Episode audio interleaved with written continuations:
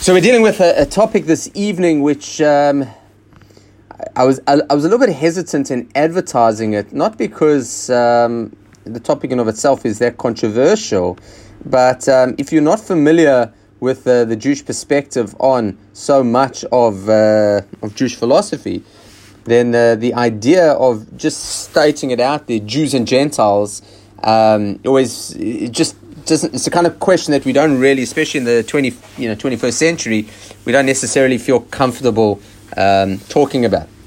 So, uh, where we are really going to try uh, address this evening is two major approaches on how does Judaism view the Gentile.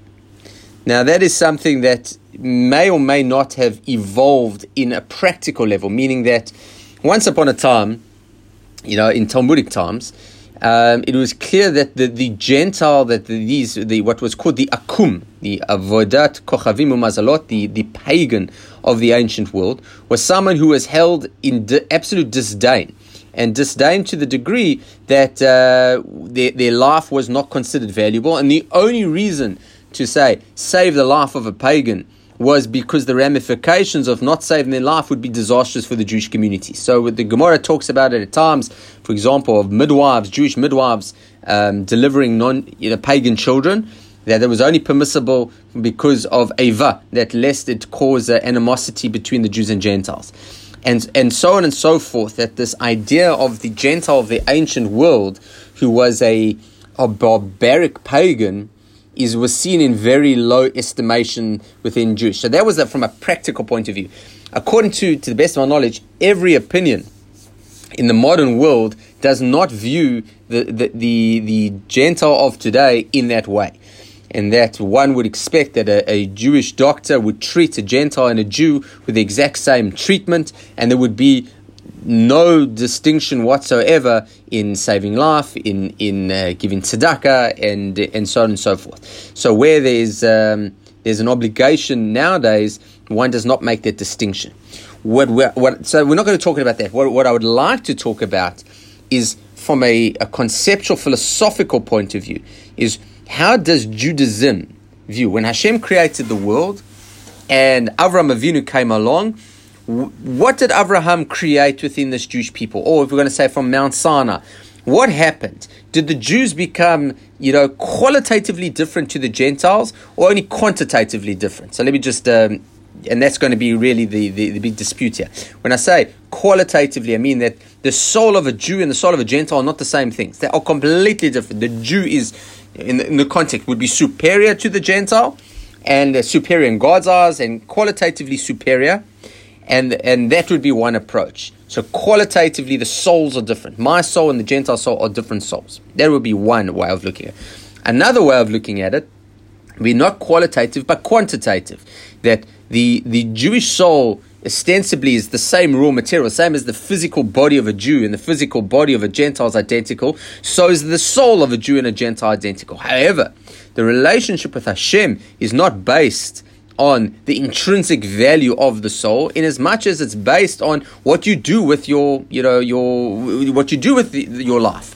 So for example if i talk about uh, my wife loves me doesn't mean that i'm qualitatively different to every other guy on the planet but rather what i do and how i behave and due to my own unique uh, personality and behavior, that's what causes her to love me, but not because I'm qualitatively superior. So, similarly, if we look at it from Hashem's point of view, is that Hashem, when you say that Hashem has a relationship with the Jewish people that is closer than the relationship with the with the non-Jewish world, it's not because of that quality. It's not that let's say the familial bond that a parent loves their child differently than they might love another child because there's a DNA connection, but rather as a, a, husband and wife or partners love one another, that that is based on character rather than quality. Okay, so I hope that's uh, sort of that's sort of laid. I've given up the taking the rabbit out the head already about what we're going to be talking about, but um, to look at these two extremes because they are very much two extremes.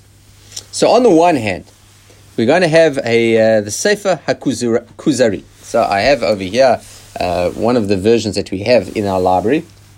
The Kuzari was written by Rav Yehuda Levi, which, if you know a little bit of Rav Yehuda Levi, he was a great philosopher, a great poet, Um, and he died making pilgrimage on his way to Eretz Israel. Died literally on, as he entered the land of Israel. And if you go to the Kotel, the stairs that go down to the quarter from the Jewish quarter, that road is called Rehov Yehuda Halevi. So that, that's it. So he wrote a book called the Kuzari, which is a question about whether it is fiction or non-fiction. I'm pretty sure the entire Jewish world, both uh, academic and religious, believe that it is a fictional account. Although you will often hear, especially in anti-Semitic worlds, um, especially in anti-Zionist, anti-Semitic world, you that he hear that it is not not a fiction, but rather a, a true story. And the story goes that there was a king of the a nation called the Khazars and then the king had a dream, and the dream he said that God came to him in the dream and said, Your your intent is noble, but your deeds are corrupted, and there will be no place for you in the world to come. And so he awakens from this dream and decides that he needs to find out what is the truth of the um, of God's will. What does God want from him? So he goes and uh, investigates by summoning religious leaders from all the different faith groups um, of Islam, and so you just can hear this time period. This is you know post Islam, um, and then he gets someone who's called the Chacham, and the Chacham is the the Jew, and throughout the book. It's the conversation. The book is written as a dialogue between the king of the Khazars and the Chacham of debating, you know, different areas of philosophy within Judaism. And so the Kuzari, so this, and eventually the, the Chacham um, prevails among the king of the Khazars, and all his him and his entire kingdom convert. And according to anti-Semites, that is where Jews come from. That the Jews are all descendants of these Khazars. There's no, they're not from biblical Israel, but they're all descendants of the Khazar. In fact, the Sfardim even will claim that Ashkenazim are these Khazar Jews. One or another, we pretty much say it is a fictional account of what might have happened rather than what actually did happen. So the Kuzari he quotes this concept of the Jew versus Gentile soul. And he says, and this is right at the beginning, he's got a number of different articles, and this is at the in the first article. And I uh, most of this is uh, word for word, but I've copied and pasted different parts. Any Gentile who joins us unconditionally shares in our good fortune, without, however, being quite equal to us. So this is a Gentile, and you will make this a bit clearer later, that even if a Gentile converts to Judaism, you understand that they're not quite Jewish, or at least they're not the same kind of Jew as a uh, as a as one person born Jewish. The basis of faith is not abstract philosophical reasoning, but rather the experience of the revelation at Sinai. This leads him to the, this leads to the conclusion that God did not give us access to truth of religion to Gentiles because He never intended Torah and the spiritual agenda for all of humanity, but rather exclusively for the Jewish people. This is because Jews are essentially different from Gentiles. When God came to Mount Sinai, there was a transformation of the soul of all of those who were at Mount Sinai, and we got a new form of spiritual DNA. Only the Jewish people have potential to reach the spiritual heights that constitute the goal of Torah observance. Just as plants are qualitatively greater than animate objects because they are living, and animals are qualitatively greater than plants because they have an animate soul, and humans are qualitatively greater than animals because they have an intellect, so Jews are qualitatively greater than Gentiles because they have the quality of godliness. So that I mean, you could not be stronger than that. Than than say. So he explains this came from was from Adam to to Noach to Abraham. Eventually went to Yitz, Abraham, Yitzchak, and Yaakov, and then went on to all the descendants. The convert. Let me just get my little pen here. Give me a sec. The convert must adopt our mode of life entirely. We must bear in mind that the rite of circumcision is divine symbol, ordained by God to indicate that the desire should be curbed and discretion used that when we engender that we engender may be fitted to receive the divine influence. God allows him to tread his path of a progeny to vary. Those, however, who become Jews do not take equal rank with born Israelites, who are specially privileged to attain prophecy, while the former can only achieve something by learning from them and can only become pious and learned, but never prophets. A Gentile cannot be a prophet. So people would say, maybe we read a few weeks ago about Bilam, that Bilam was a Gentile prophet. So the Talmud comes and says, you know, it was unique that there was one guy who was given the privilege of being a prophet to show you know, the Gentiles can't be prophets. So the Kuzari takes a very extreme point. Now, to be told, it's only extreme in 21st century. I think every gen, every um, civilization throughout history has felt that they were qualitatively superior to every, everyone else. Every religion has historically felt that they were qualitatively superior to every other religion. So the Kuzari is saying this is it's, it's, it's not that revolutionary in the context, only revolutionary with a 21st century mindset. But this idea that at Mount Sinai, the Jewish soul was qualitatively differently, so we can now transfer through our spiritual DNA onto each and every generation that they can. Um, that they can. If you have any questions, by the way, I've just opened the chat. You can type in questions. I'll open up uh, to unmute you a bit later. But um, so that every Jew can pass it on, will automatically pass it on to the descendants through the mothers. But uh, if a convert converts, so what they can do is what it says over here is that they can um, they can uh, what did it say here? The people that can they can come and study. Sorry, I've just lost my pen. They can come and study and they can grow and they can come closer, but they just they can get ninety nine percent of the way there. But the soul of a Gentile can never be the soul of a Jew, even if it converts. That's the position of the Kuzari. Uh, I'd like to suggest that the position of the Tukuzari is one that is. Um, so, sorry, what he said here is this the basis of faith is not abstract philosophical reasoning. That's not the thing that makes a person Jewish, their belief and what they do. It's who they are. Okay. So this uh, opinion of the Kuzari is not known by that many. I think the concept is is, is known, but it's not, uh, not, not many people learn the Kuzari. Everyone knows bits and pieces from the Kuzari, but not necessarily this idea. Someone who says it much stronger, and uh, I did consult uh, with uh, uh, one of the one of the Chabad rabbis in Sydney to check that I understood uh, the Tanya correctly. And I went through a book called Lessons in Tanya. I'm the first to admit that I'm not a chassid and my knowledge of Tanya is, is very weak. That being said, is there's I went through the lessons in Tanya with all the footnotes, and um, and it seemed pretty clear. Now I, am open to the fact that I've misinterpreted, but uh, this has come from multiple sources, and so this is the reading of the Tanya right at the beginning of the Tanya quotes in the name of Rav Chaim Vital, who was a, a noted Kabbalist, uh, the, the talmid of the Arizal, that every Jew, that every Jew, a righteous person and a wicked person, righteous and wicked Jew, has two souls. The first, first soul is from the Klippa and the other holy side. So there are two souls. So the Klippa, I don't want to get into the Kabbalah because I don't understand it, but there's a first soul which is uh, something, part of this Klippa means the outer edges of holiness. The souls of the Gentile world, this is a direct quote, by the way. The souls of the Gentile world, however, emanate from the other side, unclean klipot, which contain no good whatsoever. As is written in Eitz HaChaim, that all the good that the non Jewish people do is done out of selfish motivations. So the Gemara comments that all the charity and kindness done by the people of the world, by Gentiles in the world, is only for their own self glorification. And this is quoted in a a number of different places in the Talmud where Rabbi Shimon Bar Yochai got in a lot of trouble when uh, people were praising Rome for the bridges they built and for the bathhouses and the aqueducts and the, everything that they've done and the roads that they built. Rabbi Shimon Bar Yochai came and says, "No, everything they did, they only did for their own uh, personal gain." And so, um, so that's this idea: is that the soul of the Jew is qualitatively different. The soul of the Gentile, so the the, the Tanya, the the Alter Rebbe, as much as that. It is it has a certain element of it that is uh, that is completely impure. It cannot be pure like the Jewish soul. This in, in the second chapter the second the second soul in Israel is truly part of God above. So whereas the Gentile has you know this this impure soul that is even qualitatively different to the Jew the Jew has a second soul which is part of Hashem and that the Gentile doesn't have so, without getting into, and, and I can understand that this idea of selfish motivations can be understood in multiple different ways, and so I don't want to understand it literally.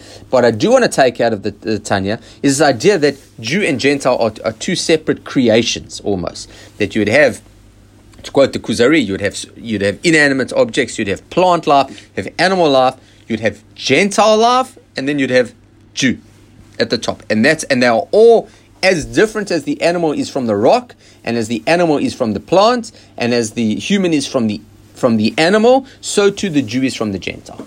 That is uh, the, the Baal HaTanya. Now, the Baal HaTanya, however, unlike the Kuzari, and this is explained by uh, a number of people that the um, from the from one, uh, both of these are from the Lubavitcher Rebbe. So what happens about converts? So if the if the what, what happens to the convert if he doesn't have the doesn't have the soul of the Jew? So what happens when he converts? So there are two approaches that are brought. One is that he gets invested or she gets invested with a whole new soul. So unlike the the the the, the Kuzari who says that the soul gets you know it can never arrive at the level of the Jew according to Chabad Hasidus, is that the soul gets replenished. And It's a whole new soul that comes in. So that's one.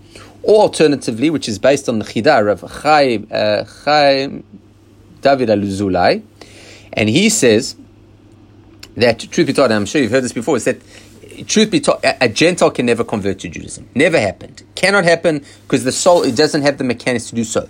So every quote unquote Gentile that converts to Judaism is really a Jewish soul that got lost somewhere along the way, and it's finding its way back home. So, the, the, so that's those are two ways of addressing this concept of how does the qualitative soul of the Gentile, which is different to the soul of the Jew, how does it become part of the um, part of the the, the, the? Okay, so that is camp number one. That we have that the soul of the Jew and the soul of the Gentile are different souls. They are uh, if not, you know, they have different hearts, so to speak. The spiritual heart of the Jew and the Gentile are very different. So you don't have to think very far of where do we go to find who's going to argue with that. So it is none other than the Rambam. So the Rambam, in a couple of uh, places, so the place where he, he, he speaks it out quite loud is vis-a-vis um, something that's called the letter to Ovadia the convert. And uh, this is in Igeret Rambam, the letters of the Rambam. And he asks an interesting question. So I didn't quote the whole letter, but a large part of it. So I received a question from, uh, of the master Avadia, the wise and learned proselyte, may Lord about the following question. So what's his question? If you too are allowed to say in the blessings and prayers that you offer alone or in the congregation, our God and God of our forefathers. So this is a good question that uh, every rabbi at some point gets. How does a how does a, a convert make the bracha Elokeinu ve'Elokei So his avotenu, his father was uh, was a, was not a Jew. So how do you say Elokei avotenu?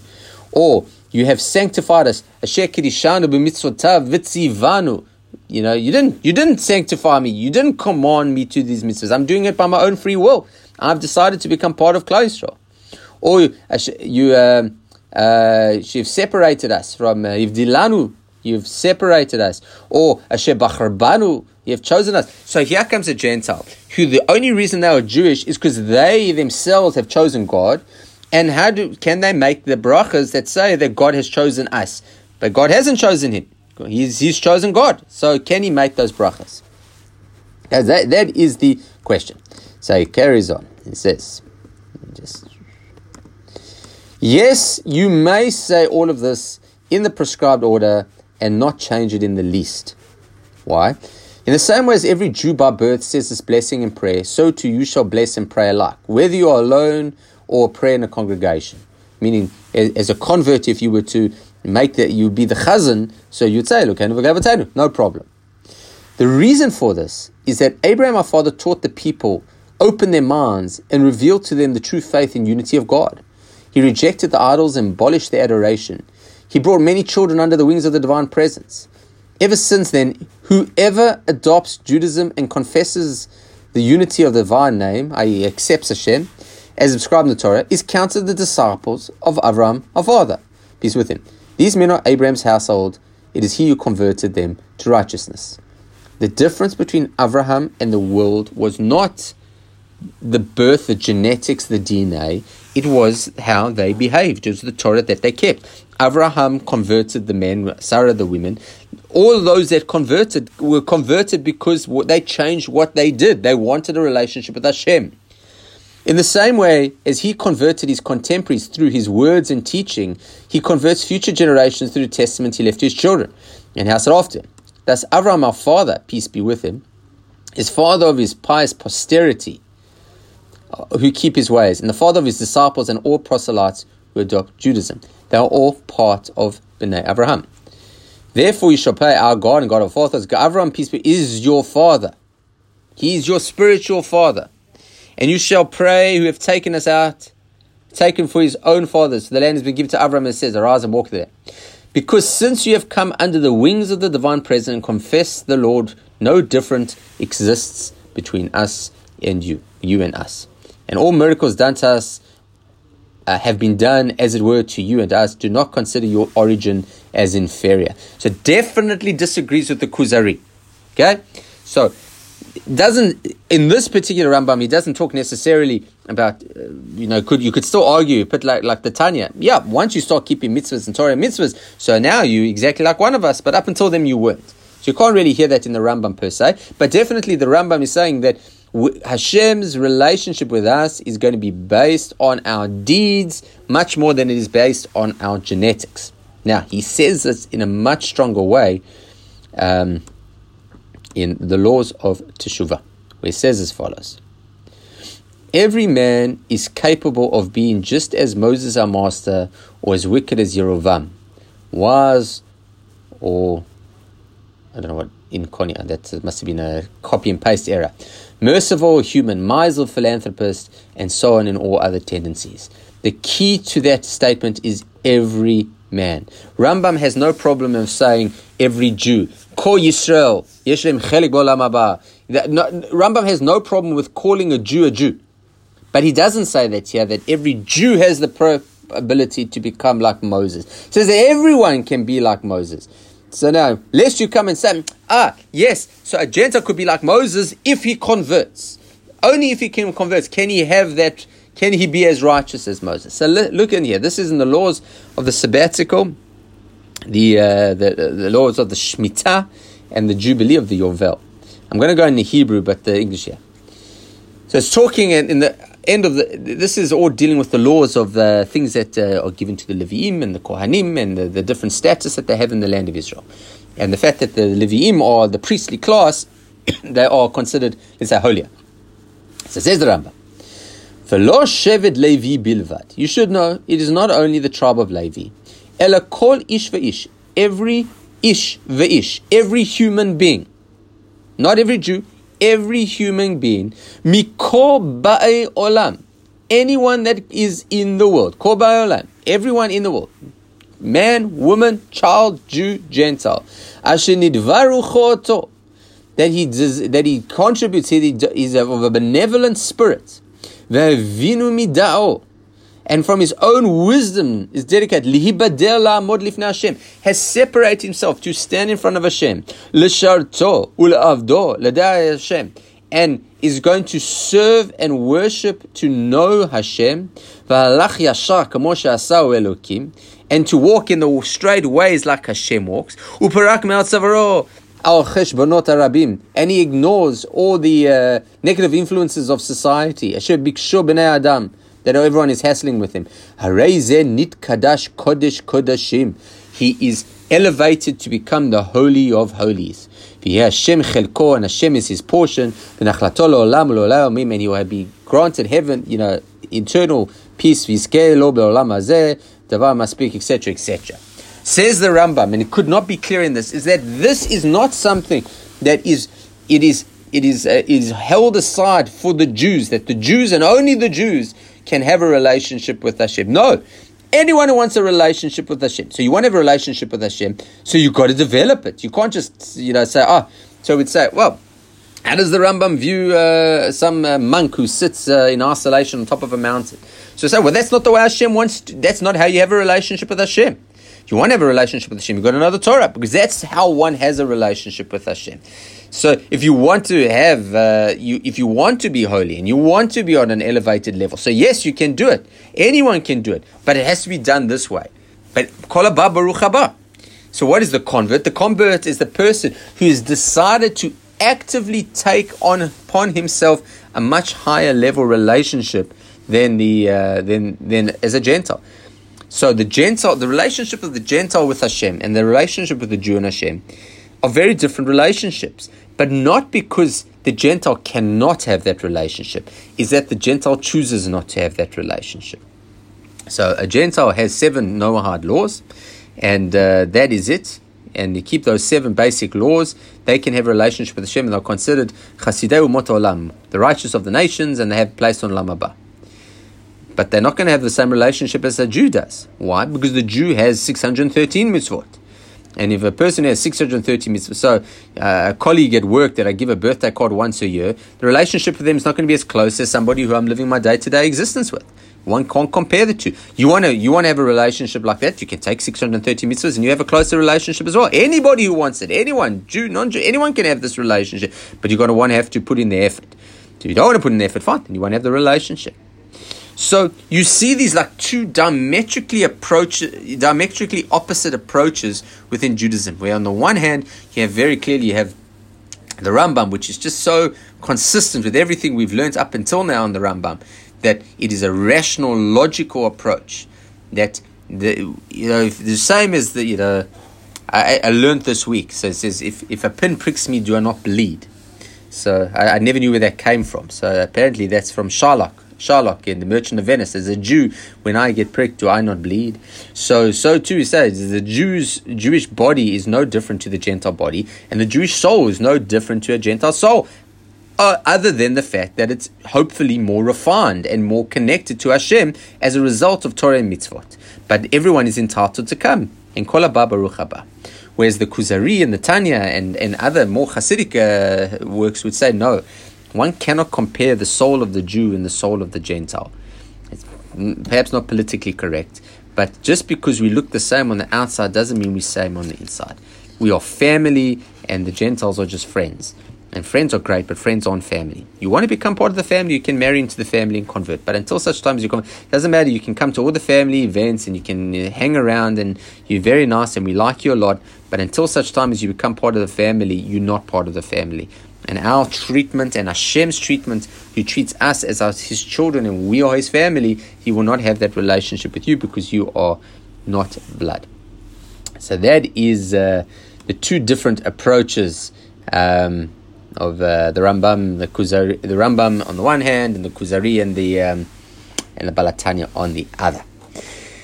So I hope that was clear. It's uh, as I said, it's a little bit confronting, but uh, hopefully it uh, was clear enough, and you can get where people are coming from. Um, I think the chat is open, so if anyone would like to ask questions, or I'm actually what I'll do is I'll allow you. You can now unmute yourself. So if anyone would like to, I'm going to unpin myself, and now anyone who would like to ask a question, by all means, please ask away.